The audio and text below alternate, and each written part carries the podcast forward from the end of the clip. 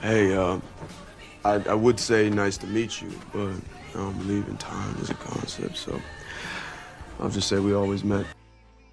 Peace and love, everyone. Welcome to the Day Ones podcast. Thank you so much for your ears whenever you're listening to us. My name's Justin, and I honor none. And I'm Antonio. And I want to start this episode off with a bit of transparency. We've had this particular episode recorded for a few weeks now, and we were planning on dropping it as a part of a two part interview series that we did on the prison system.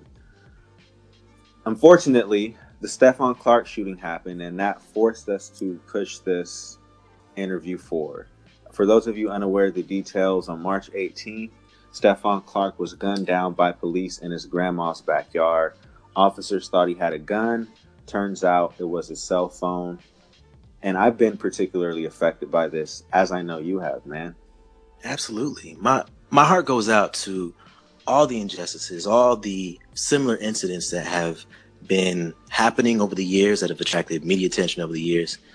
And not to take anything away from those situations at all. But it's one thing when you hear it happen within your own city.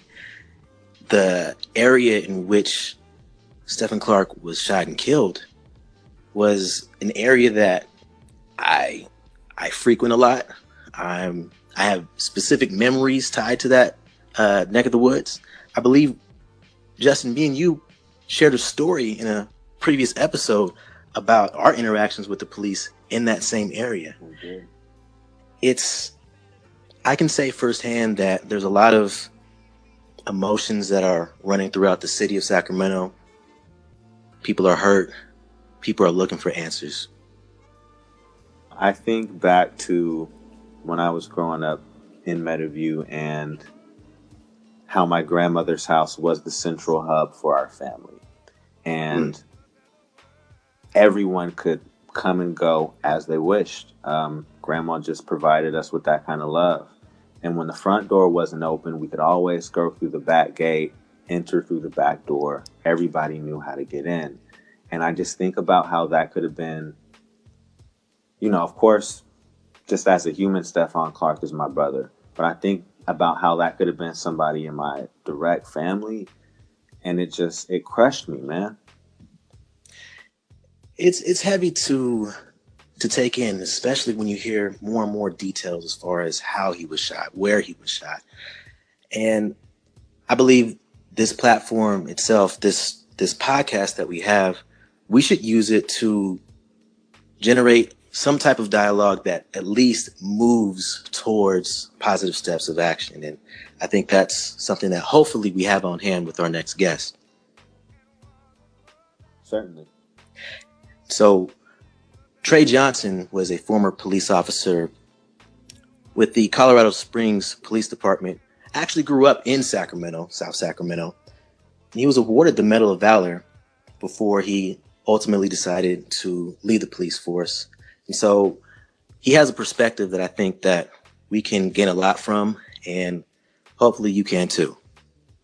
Without further ado, uh, please welcome Trey Johnson. Trey, what's going on? Hey, what's going on, Tone, man? What's going on, Justin? Uh, thanks for having me, yo. I think we appreciate having you on, yeah, brother. I, have been telling, well, I told Tone, I ain't tell you, but man, you guys should have been done this podcast. So it's man, it's an honor, you know, for me to be on your show. Yeah, man, I'm I'm excited. Nah, we excited to have you. So um, I guess to get things started, first and foremost, this is the Day One's podcast, so we got to start things off with the Day One related question. As far as the being a police officer, being a policeman, what was what was day one in which you decided that's a field that I wanted to pursue, get into? I went to Lincoln University. Um, that's actually the first historical black college ever. So, you know, do your research on that, everybody. Yep. Um, and I studied criminal justice. So, um, you know, I, I, I wanted to maybe become a lawyer. Um, I was thinking about the FBI. I was thinking about a whole bunch of different stuff. But um, I took my LSAT and I realized real quick that law wasn't going to be for me. So, you know, I wanted to do the FBI or the DEA route. Okay. So I decided, okay, what's you know what's the logical step for me? And it, the most logical step was to become a police officer, work my way up. So, you know, that's that's how that all came about, really. As a kid, you grow up and you see police officers and you sort of see them as heroes, and that becomes jaded at a young age for for black youth. I feel. Oh, like. for sure. And I remember having a particular conversation with my mom when I was maybe five or six, where she was telling me how I need to interact with the police. Yeah. So, was there any of that for you as a kid, and did that affect your desire to, you know, major in criminal justice and pursue being in, in law enforcement in any way? Yo, it- that's a really good question, and it's kind of funny because actually, growing up, I didn't even know any police officers. You know what I mean? The- The most that I knew about police officers was on TV, and you know, I'm a big movie TV guy. If anybody knows me, and what I always want to do is help people. I've always been that guy like that people would come to for their problems, and um, I looked at a police officer as somebody who helped people. I didn't know any police officer personally, or even really interact with police officers like that unless you know it was like at school or something and they were like the you know the campus police. So it's kind of a different a whole different grind. Um but i just wanted to help people. So you know that that that's where i was at with it That- okay, so like how you felt about the police before you even entered the academy, before you even started getting trained, versus where you are right now, like that that desire, that that image that you had in your mind, did it did it change? man it, for me it changed a lot you know what i mean um if you're looking to you know be a police officer because you want to help people that's not really what police officers really do you feel me like you're gonna run into people who you're gonna help i guess but to actually you know be a catalyst for change you're not gonna really do that on a day to day you know what i mean Why why is that? um, so man, I'm trying to say this. I'm just gonna go ahead and say it because a lot of times, man, being a police officer is about giving. You know, you, you do your patrol thing, and then there's the higher level of things where you're, you know, writing cases for domestic or you know drug cases and things like that. But for the most part, man, you're you're locking up people that really aren't being rehabilitated. Mm. You know what I mean? So you're gonna. So a lot of the people I arrested or ran into were the same people. Wow. You know what I mean? So you're not running into all these brand new people and solving problems. You know what I mean? It's not like a TV show where at the end of the TV show there's closure. No, this is kind of like an ongoing thing. And I don't know if you guys noticed, but a lot of guys will get felonies or certain things or get um you know records. They can't really do anything. So their next step is to go right back to the streets. So you're gonna see them again. Mm. It's like It's a cycle, exactly. It's just like a cycle. So you're not really helping people. You're not really changing people's lives. And I mean, obviously, you know, there's those people who are, you know, oh, for this is my own opinion. You know what I mean? Like everybody else is gonna have their own opinion, but I think the system's kind of broken. You know what I mean? So I I personally didn't feel like I was making a big change in a person's life. That's heavy. I'm so Yeah. I'm sorry, man. No. I'm, I'm no, sorry. but you no, that's that's exactly real. But that's exactly the perspective that we need to hear, especially from someone who saw you you came in with a very specific mindset to make a change. Yeah. Um so as someone who wow, just arresting the same people over and over. Um like were there any instances where you felt like okay, I made someone's day better at all? Um, so there was a couple times where, and this is like on a small scale, man. But and this, I guess, this is you know, if you're into this, and that's cool. But like a couple times when there was car accidents, and you know, there was one time there was a car accident, and this little girl, um, she was like probably, I, I'm saying little, look at me. Um, she was like probably 20, and she started crying, and I got her out the car, and I helped her, and you know, she was very thankful for that. So you know that that stuff's cool. You know, people gonna look at you you know, as you know, he a hero, and that stuff's cool, man. But that's about it, man. Like I don't, I didn't really see me, me personally. I didn't really see where I was helping. Hmm. I was wondering about your time in the academy. Okay, Because honestly, I don't know too much about what goes into it. okay, And I would imagine as an outsider, it would seem to be pretty layered and, and you go into in depth to a lot of different things Right. because of the nature of the profession. Right. You deal with these high stress situations. You think Academy prepared you for those situations or was it effective in any way? I think I think Academy was half effective and half not. Okay, so you know, in Academy, so I'm just gonna give you a rundown of a basic cadet's life. A cadet is a police officer in your training. Um, my training was uh, it was from March to August. It was about six months. Okay, six months, maybe a little more, maybe a little less. Okay, it's Monday through Friday. They start you at eight. You're done at five. Okay. Throughout that academy, you're going to take a test every week.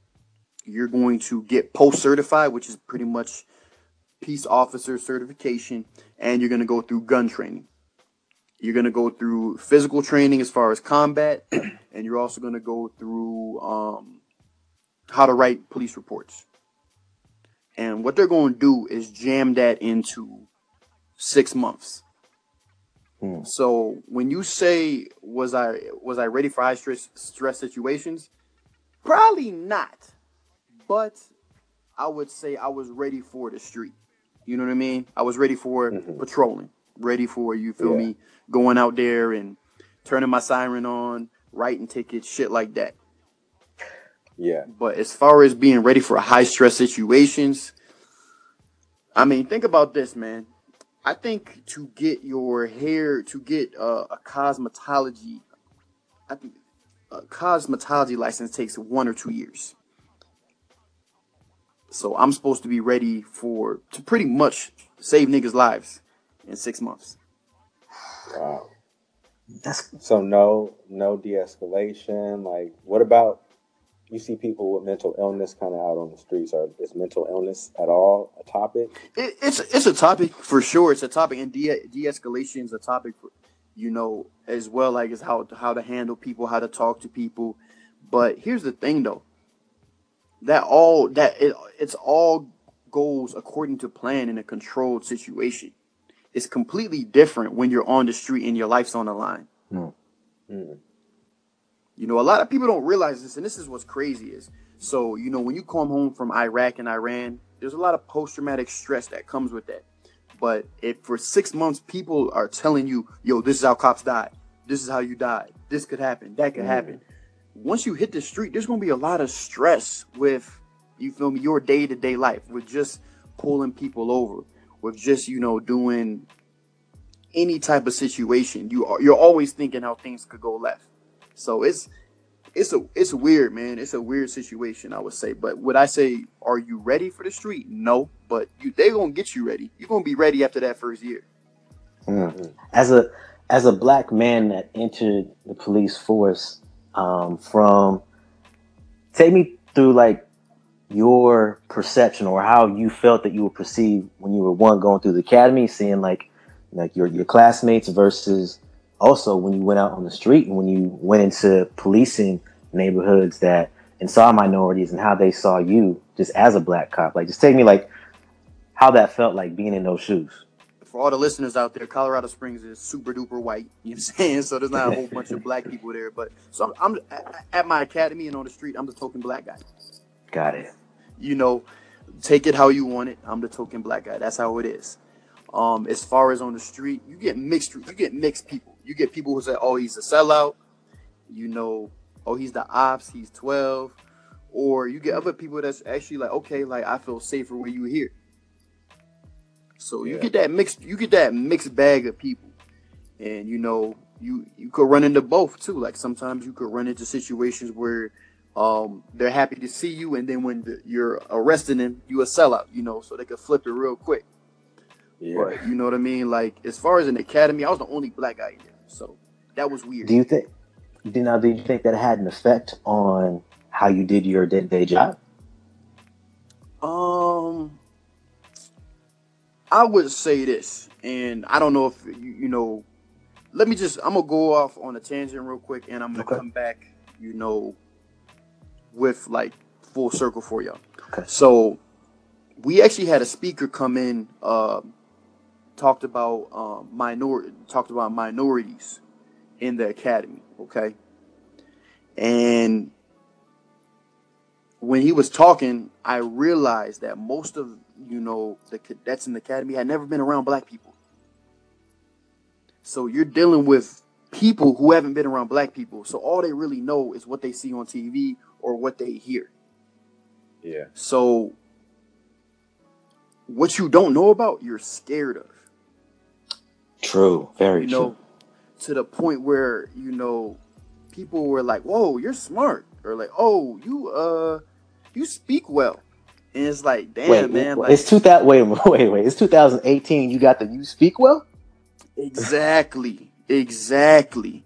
But you know what I mean? You can't so so I'm gonna bring this back full circle. Okay, so most jobs, and you guys can look online, but most police officers, all you need to have is a GED. You don't need to have a college education. You don't need to have all you need is to pass high school, have a high school diploma or a GED, and you can get into a police academy. So what you've got is you've got people, you know, with low level experience. Most of they've only been around people in their neighborhoods and their towns, policing an entire area like Sacramento. So you got to think, you know, we all went to college. College gave us an open mind. You feel me? We we saw different people, we saw different walks of life, and you know, we got more cultured. So you're having people with low level education doing a job that takes high level thinking. Mm. So I think my job in my academy was to show people that like, yo, black people are just like you and me. We like Game of Thrones too. That shit's Right, fire. You know what right. I'm saying? Like like normal shit like that. So um I would just say that. Like I would I would just want to, you know, show them that, you know, we're re- like we're regular. You don't have to be scared of us. We're people. Hmm. You don't know what you don't know you know the if you don't know the whole situation, then don't assume. Ask. Yeah. Figure it out. What sort of changes do you think need to be made? What advice do you have for both sides that would lead to, and not just black people, all people of color, um, in dealing with their interactions with the cops? And also, what sort of shit should go into training that would better equip cops with tools to learn how to interact and give those communities what they need? Oh, that's easy. That's that's one of the easiest questions y'all gave me all night. So going for the for the minority side, I stress, man, and anybody I talk to, I tell them go and do a ride along, do a ride along, and do a family academy. A lot of niggas don't really know what police officers do. So what's a what's a uh, sorry to interrupt you. What is a family academy? What is that? Fab Family Academy is where you go to the um wherever you're at, you know, Sacramento, Denver, Atlanta. You go to the police training facility, and you pretty much get a day in the life of a police officer slash a cadet, and you kind of see what they're going through, what the training is, how they're taught. You know what I mean? How you know you're supposed to pretty much you're pretty much you're you're you're reviewing what it's like to be a police officer or a cadet. Mhm. So you kind of know what police officers do. Then after that, what you need to do is go do a ride along. Go do a ride along at your local police station so you can understand what cops are doing. Because I'm gonna tell you right now, a lot of situations can be avoided. Not to say that they're right, but a lot of situations can be avoided if black people, minorities, anybody just understand how police officers are trained and how you know just kind of what their you know their signals for stress are. Mm. Mhm. You know what I mean? Like putting your hands in your pocket, that's gonna make any cop really uneasy. Like for us, that's normal. Like you feel me? Put your hands in your pocket, take your hands out. It's all normal. You know what I mean? But for a cop that seems like, oh, he's got a gun, he's got a weapon, you know, that's how they've been trained to think. Is that is that like a that is like legit how they talk in the training? Like, hey, when someone reaches for their pocket, it could be a gun. I wouldn't say it like that, but they always tell people you want to see somebody's hands. Mm. Mm. In in any type of training, they're always like, show me your hands, show me your hands. Because you never know what's in the pocket. So you're already in in academy, you're already building post traumatic stress for certain things.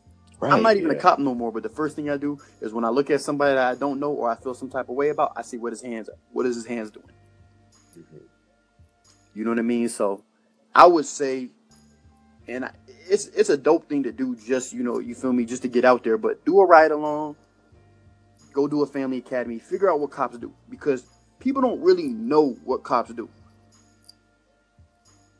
And as far as on the other side, I think really what it comes down to is we just got to get more minorities that are cops. We need to get people from the neighborhoods to be police officers. People that understand that area and understand who lived in that area or been around, you know, those blocks to police those blocks.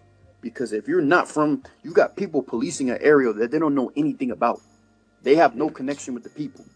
So if you have no connection with the people, how can you make a change?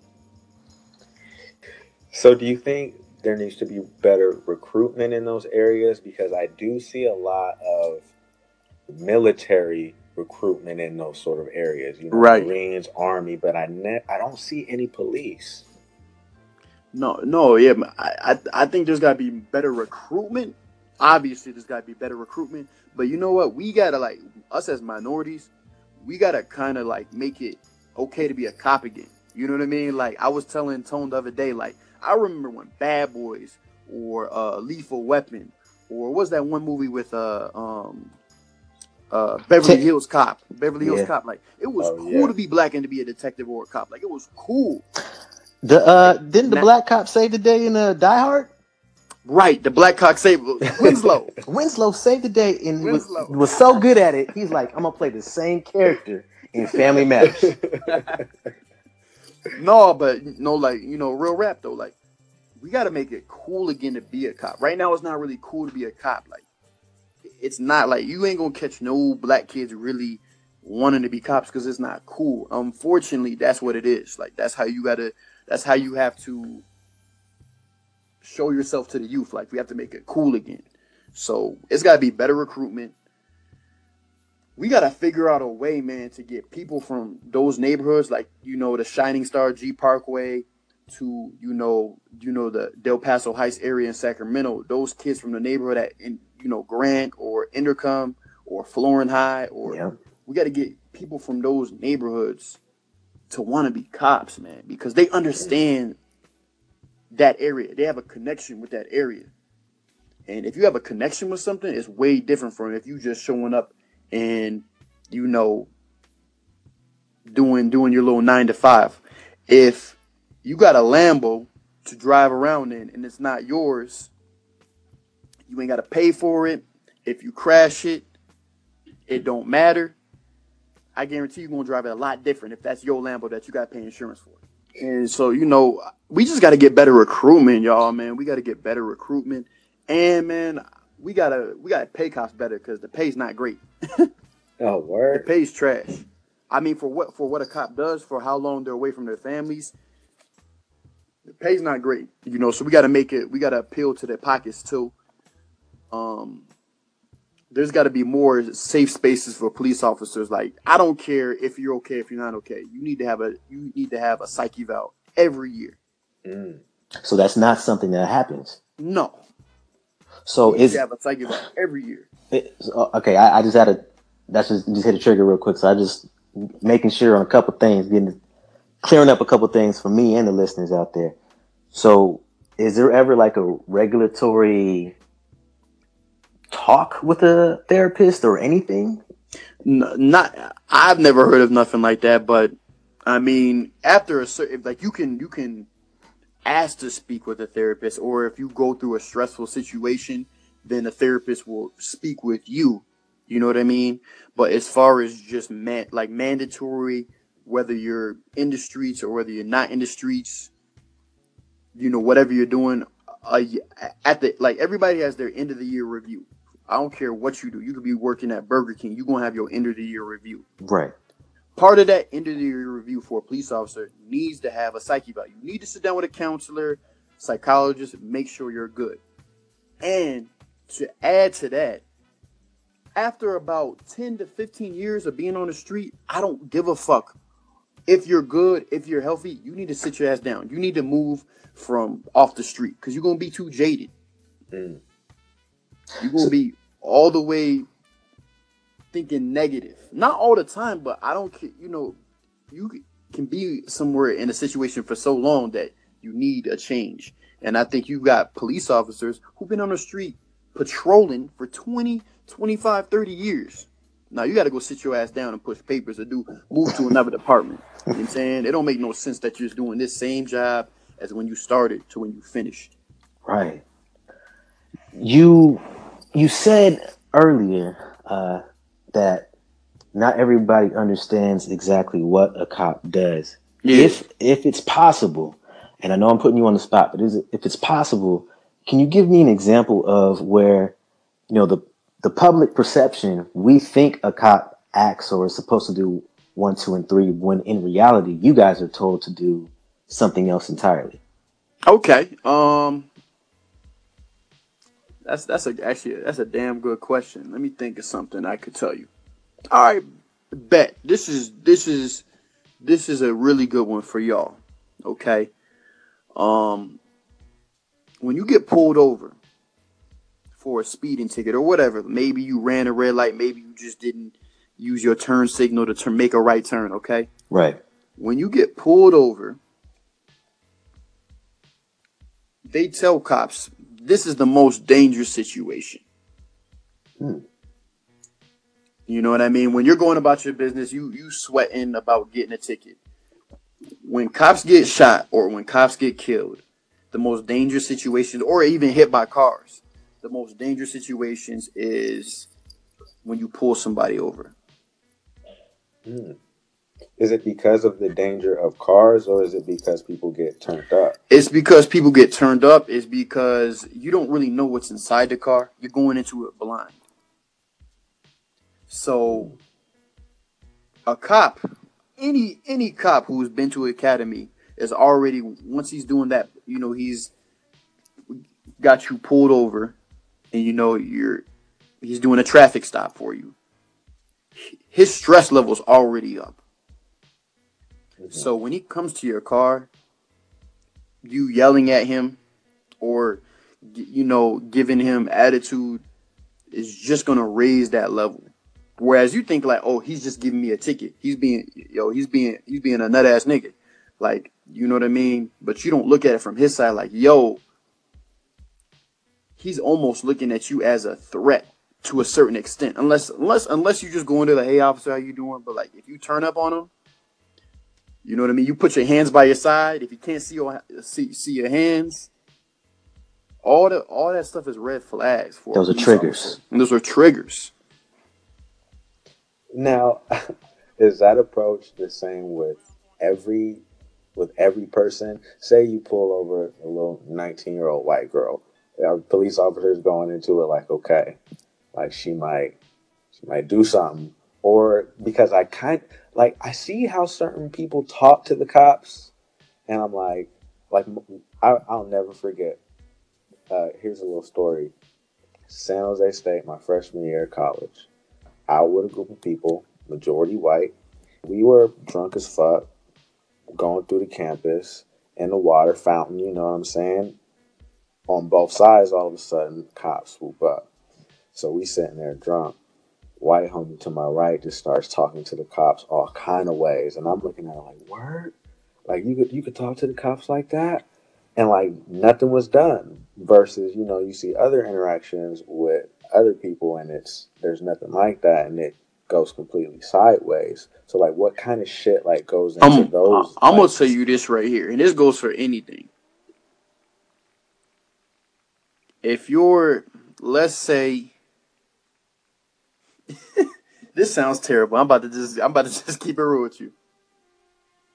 If you were police, if you were, if you were a white police officer from from Elk Grove, California, and you ain't been nothing around white people your entire life, would you feel safer talking to a white person, or would you feel safer talking to a black person? That's real. People fear what they don't know and what they don't understand. Man, so sadly, uh, you know, the image of uh, either things we see on TV or what we're comfortable with around us, our comfort zone. That 19 year old white girl isn't just isn't a threat E- to Exactly. certain people. Exactly. But when you see a black man, and you've not really been around black people, You know what I mean? You see what you see on MTV, MTV Raps. You see what you see. You hear the news, man. You hear about these super predators called the black man. You know what I mean? Right. Like Mm. that's what you know, man. That's what you know. And I mean, it, if you've never been around black people, that can be scary for you. I think a lot of that plays into a lot of the kind of political things that have happening. You know, we kind of assume that certain people should, and I, I guess, you know, there should be certain moral, ethical interactions that people should have about certain groups of people that should just be shared. Um, but you know, people in Middle America, they don't know black people. Right. They don't know people Right. of color. They don't know gay people. They don't care about Right. people. So like, what stake do they have in in what what they get? You know what I'm saying? So, you know, this is connected to that. So I was just thinking of that. No, that's Saying- that's real though, and that goes with anything. If you don't have, it's very tough for people to care about things that they, you know, have no investment in. I'll give you a great example for me. Um, you know, I grew up in a very Baptist Christian household. Okay, and um, you know, growing up, it was always terrible to be a homosexual. Homo. When I was growing up, I was taught to believe homosexuality was a choice. Well, come to find out, my best friend is um, a homosexual and he's actually in the lifestyle. I no longer believe that it's a choice. I know that you're, that's how, you know, you were, that's how you came about. It's not a choice. And having that open mind to uh, be able to see a perspective that you weren't normally grown up thinking. Your exactly. your your norm has been never- shifted. Exactly, but I would have never known that perspective if it didn't happen to me. If Mm. I could, if I couldn't say like, "Yo, actually, no, my my boy actually, I grew up with him my whole entire life." You know what I'm saying? Like, no, it's not a choice. Wow. Well, um, my immediate question is just um, we we see, and I know the media can be the media, but we can see with our own eyes. It's not always a, a peachy relationship between disenfranchised communities and and the police force in general. Right. Besides the the things that we can do as far as getting to learn what what a cop does, what are things that the cops in place right now um, what would you recommend to them you know let's say you know that there is that that one person who is policing a community that they didn't grow up in what what would you advise that cop It is probably asking for too much, but um, when you're off duty and you're not in, when you're not in the uniform, go to go to an event that's in that neighborhood. Go to a you know I'm saying, go to that that shopping center. Go to that, you know, Albertsons. Go to, you know, see how see how those people live and interact, man. Just be around them. Mm. without your cop uniform, without you know having authority, but just go into it as a human being. You know show up to show up to the church. You know every every community has a church around that area. Show up to the high school. Show up to the parent teacher. All that stuff. You know what i mean? Like go into the go into those communities and figure out what those communities are doing and go and check them out What were you doing on the force to take care of yourself mentally? Like, what sort of hobbies were you into, or if you had even had time? Man, honestly, when I was on the force, I wasn't taking care of myself mentally. You know, I wasn't really, I wasn't really taking care of myself how I should be taking care of myself. But I I would say any any any time you're in situations like that, you gotta talk to somebody about it. Like talking is the best thing. You gotta talk to somebody. Don't keep it inside. You know, I wasn't. I was only in. I would say two or three super duper stressful situations. But those situations changed my life forever. It'll, I'll never be the same. I can still Wow. see those things like it was just yesterday. But you gotta talk to somebody about that, man. Like I think as men, we we always want to be tough, but you got at a certain point you got to find somebody that you care that cares about you and talk to them. that's real that's real You said earlier that you were into you watch a lot of TV and film. Yeah. Are there any particular shows that you could point to that accurately depict relationships between cops and people or just what being a cop is like? Okay, so I'll tell you this right now. There's this movie called Triple Nine. Yeah, Anthony Mackie. Anthony Mackie. So He I was in would he was in this movie called uh Ten Years. Okay, Oh okay. God. So Triple Nine, like, don't don't look at the plot. Like the plots are like don't pay attention to the plot. But as far as the tactical movements of what those cops were doing, that was dead on. Huh. okay.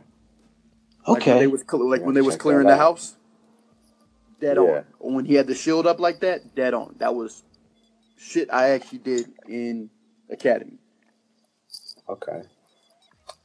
Is there um as a former cop, uh, I guess transition is to a little bit of a movie chat. As a cop, when you watch things on TV, do you laugh like every single time you like this this never happens like this or this this is just blown way out of proportion or like do you knowing that you were trained a certain way um is it is it funny you to you to see how cops are portrayed on TV? I, I think it, I think it's funny because um, number one, there's a lot more. There's a, as a police officer, there's a lot of paperwork that nobody ever. You never see cops do paperwork on TV, but there's a hell of paperwork you got to do. Like as far as like reports, typing reports, like my G, that's like fifty to sixty percent of the job. Just writing papers? Right, like filling out paperwork. Like as far Oh as nah. It's not like run and gun. You feel me? It's like you actually doing paperwork. Now, see- are we are we talking about typing or like pen on paper paperwork? typing. Step that still. Uh, uh-uh. And I think it's always funny when um, they take somebody into custody. Somehow they get a gun. Like somehow the the per, the per- perpetrator or the guy, the the bad guy in the show gets a gun and ends up shooting somebody or shooting themselves. Like no, as soon as you get into the police station and you're taking um, you're taking somebody, you know, to be questioned or whatever, you lock your gun up in like an area. So there's nobody grabbing no guns and nothing like that. So no little broomstick uh, reaching out the cell to like uh, get the gun from the waist Right. the- while somebody's asleep. No, no scenarios like that. No, like you lock your gun up. Like when you're in, when you lock up somebody or you're questioning somebody, you don't have a gun with you. Hmm. That'd be stupid. Yeah. Now you fighting over. Now Um, you you were supposed to be questioning somebody or, um, you know, locking somebody up or whatever. Now you fighting them over a gun. That's, that's that Now actually got sounds a, very now very got embarrassing a real life and death situation when it could have been real easy. How do you feel now, dickhead? Yeah. Yeah, I was gonna say, right. That kind of I wouldn't want to write write up the paperwork with that. Yeah, so they grabbed my gun and uh, I had to I had to ask for it back. Or you got shot. Or you got shot. That's even more embarrassing. Getting, getting shot by your own gun just sounds like you got retired. That's that um. Retire, ah, collect that pension. that's a uh, what's that? What's the guy from uh, Eight Mile that did that? Cheddar Bob. That's a cheddar. Oh, That's a Cheddar cheddar, Bob, Bob, yeah. move. I wanted to ask what your interactions internally with the other police was as a black man. Was there any sort of shade thrown your way because because you were black, the only black man, or did they respect you? So I actually work, and I'll and I'll be the first one to tell you, like you know what I'm saying. We, we had a lot. I, I said a lot of negative shit, but as far as Colorado Springs Police Department, they're one of the finest police departments in you know the nation, and I know because I applied for several different police departments.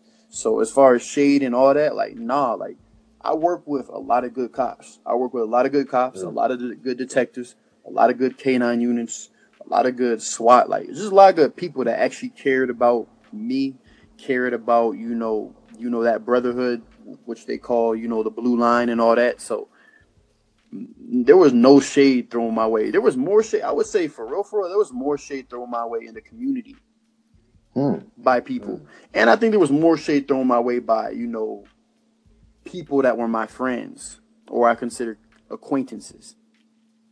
You know what I mean? So, but as far as them, like they was real cool, good, good dudes. How real? Because once again, outside looking in, um, we saw different movements rise up and they're making themselves known. And after the Black Lives Matter movement, I, I saw a lot of uh, the Blue Lives Matter, you know, stickers and things and hashtags and things. Um, was that heavy within uh, the people that you interacted with? Um, not really. It wasn't super duper heavy, but like everything said doesn't have to be understood. Like obviously, man, if you a cop and I'm a cop, I'm gonna have your back. Like I'm gonna Right. make sure you good over anybody else. So Interesting. Interesting. you know, there was no like I ain't seen no stickers and nothing like that, but like not everything understood needs to be said. I'll say that, you know what I mean? But you know, it's I, I'm gonna tell you what, man. The cops, man, they it's a it's it's it's a frat, man. It's it's a gang. Like it's they definitely rock for each other. For better or worse. I would say I would say with my department for better for worse, but like there wasn't there wasn't too many too much shady shit going on in my department. But I will tell you this: in some other departments around our area, there was some there's there's some cops that like for real like they they gonna lie for you. They Wow. gonna you know they gonna do what you want to do, and you hear stories about that stuff, and you hear about shady cops or dirty cops. Um, you know what I mean? You hear rumors of that, or what guy to stay away from, what guy is an okay guy, what what guy you know, eh, you know is gonna put you in a situation you want to be in. But I never experienced no shady shit like that. I only heard stories about that. No, uh, no Serpico type moments or nothing. No, not really for me. No, I, I work with good dudes, but you hear about that stuff. Yeah.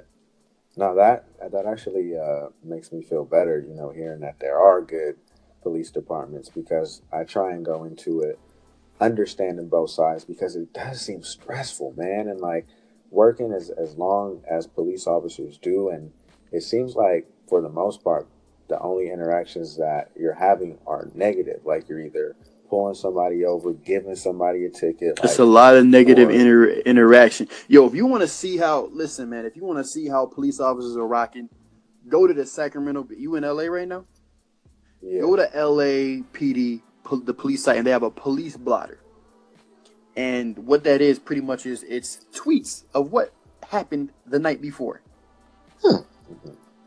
Or go to Tone, you go to Sacramento PD and go to the police blotter, and they'll have tweets of, of all the wild shit that is happening in your area the night before. And then you'll be like, yo, this is some real this is like war. This is like Afghanistan every night. yeah. Yeah, yeah. I mean, uh, I guess uh, you know, like you were just saying, even what Justin was saying, as far as how you're interacting with people, you're not necessarily there on somebody's birthday or a wedding. Like you're kind of in the work. You're seeing humanity in its uh, not necessarily in its best light. Exactly. And like for me, that's when I kind of cuz you know me, Tom, and everybody who does know me knows I'm a super duper positive person. I'm Right. I'm the guy that the glass is always half full. So I don't really like seeing niggas in trouble. Like I'm just not the guy that it was him, he did it. You know what I mean? Like that's not really my like thing. So Yeah. that's when I had to like kind of be that, okay, you know what, maybe this isn't for me. One thing that was I was interested just to hear from your perspective, the decision to where you figured out that being on the police force wasn't for you, was that was that from the perspective as as a black man and from the perspective of Trey Johnson? Um, what were the what just went into um, making that decision and um, just kind of how would you also talk to someone that still wants to join the police force um, knowing what you know. So f- first thing I would do is I would tell them to do their homework, man. Do their homework and figure out, you know, if this is a, a good fit for you. Um, for me, it wasn't about being black, man. More more than anything, it was about the fact that I didn't feel like I was making a difference. And as far as you know, as far as my personality, I really didn't have the right personality to be a police officer. You know what I mean? You have to have a certain type of personality. Like if you think about all the cops that are really good cops, you gotta have a certain certain type of edge to you. You kind of gotta be an asshole sometimes. you know what I mean? I'm not really. I mean, I'm an asshole, but like I'm like a different asshole. You know, so just for me, it just didn't fit my personality. Other people, it might fit their personality. They- They might be good with that, but you gotta do your homework first. Do your family academy. Do your ride-alongs. Figure out if it's right for you. You know what I mean, and go from there. as far as the people who you arrested, um, how they're not being re- rehabilitated from a perspective of a cop, um, just because we're actually going to interview someone who went through uh, the prison system. Um, what is something that uh, you think could be changed about the prison system from from the perspective of a former cop? Um, I think, man, if you're gonna do your time, you do your time, and when you get out, there shouldn't be no marks on your record. Hmm. You know that I think that's number one. You should be available to get. Obviously, there's, you know, there's, you know, my daddy always says this. There's the exception to the rule, but then there's the rule. So obviously, if you're a rapist and you're raping women and children, we should probably know if you're trying to run a daycare. right, You know what I mean? right, right. Yeah. But if you, but if, but if you're a non-violent offender who is just selling dope and you want to work at Bank of America, I don't think that should be held against you. Yeah. That's fair. That's You know what I mean? fair. You got, uh, you got a lot of non-violent criminals that are doing the most time. That's true. That's true. Um, and uh, I think that is something that hopefully we can explore as uh, maybe we get more people into the force, more people into politics, and maybe actually spark some real change. No, that's real shit, man. And kind of segue into this next point, and you know, um, you guys think about this too. But um, as far as the Kennedys, hate to say it, the Hiltons, um, the motherfucking the Duponts, the Coors, we don't really have any powerful black families. And I'm not talking about J and B. I'm talking about who have true political power Hmm. you know, have true political power. There is no black families, you know, that are actually, you know, outside of music and sports like LeBron James and all that. I'm talking power to change the world, you know, power to change, you know, different policies. There's no black families that are doing that, like the Kennedys, anything like that. That's something So- that we need to. Uh, So I'm telling y'all, I'm telling y'all listeners, we got to start figuring out how we gonna do that. We got to start figuring out, you know, whether you know, and I'm not even saying marry a black woman. If that, you know, if you're in love with an Asian or a white or a Mexican woman, do that. But we got to build some powerful, political, politically powerful minority families in the United States if we're gonna last. that's that's true. That's true. Well, Think uh, about it. Like, can y'all think of any powerful black families in the United States of America? outside of the, the entertainment industry, that which you uh, just said, um, I don't know. George Washington. Does George Washington Carver uh, Senate got some money or all them peanut inventions? Anything? N- No, no, my nigga.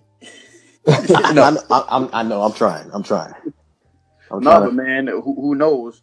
You know, maybe the Leaks is coming up. You know, maybe you- you're the grandpa, and maybe your kids, or Justin, maybe your kids are coming up. You know what I mean? Or hopefully my kids, and we can start some seriously, you know, powerful black families that can be a catalyst for change in this country. So with that, um, I want to give you a chance to, if you want to shout out anybody, any of your day ones. I mean, Antonio Leaks is my day one. Appreciate that. Appreciate that. But anybody else you want to show love to? Man, I I want to show. I'll tell you what, for real, for real, and I don't want to get too corny, but I want to just show love to my pop, um, Harold Johnson, and I want to give a shout out to, um, you know, my grandma, Alma Louise Polk, and I also want to give a shout out to uh, your pop, you know, and you know my uncle who raised me, Alfred Roulette. Man, we, I was blessed to have a lot of strong black male figures in my life, and man, they were my day ones, and you know they're the reason why I am who I am today, and I'm very thankful for that. That's love. That's real. That's real. Oh, and and I'm giving I'm gonna give a shout out to uh to Lindsay. You know, she's a little mad at y'all right now because we're supposed to be doing our Taco Tuesday thing, and You know what I mean? She's like, "Yo, are you are you done yet?" So you Oh, know, right. shout out to Lindsay too. Well, this tell her restaurant's gonna close until like nine or ten anyway. I was trying to tell her that, but she she don't care, man. Taco Tuesday, she takes her Taco Tuesday seriously. So shout out to Lindsay too. Shout out to Yeah, Lynn. shout out, Lindsay. I appreciate you, man. I appreciate y'all, and we hey we gonna get together real soon. You guys are always welcome in Denver. You guys always got a place to stay, and if I don't see y'all anytime sooner, we'll, we'll meet up in Vegas, man. We're gonna do this Vegas thing right. Indeed, Yeah, indeed. For sure. Hell yeah. All right, man. Well, let me know if y'all need anything. Y'all let me know. All right, for sure. All right. Hey, be well, bro. All Take right, care. man. You take care. All right, later.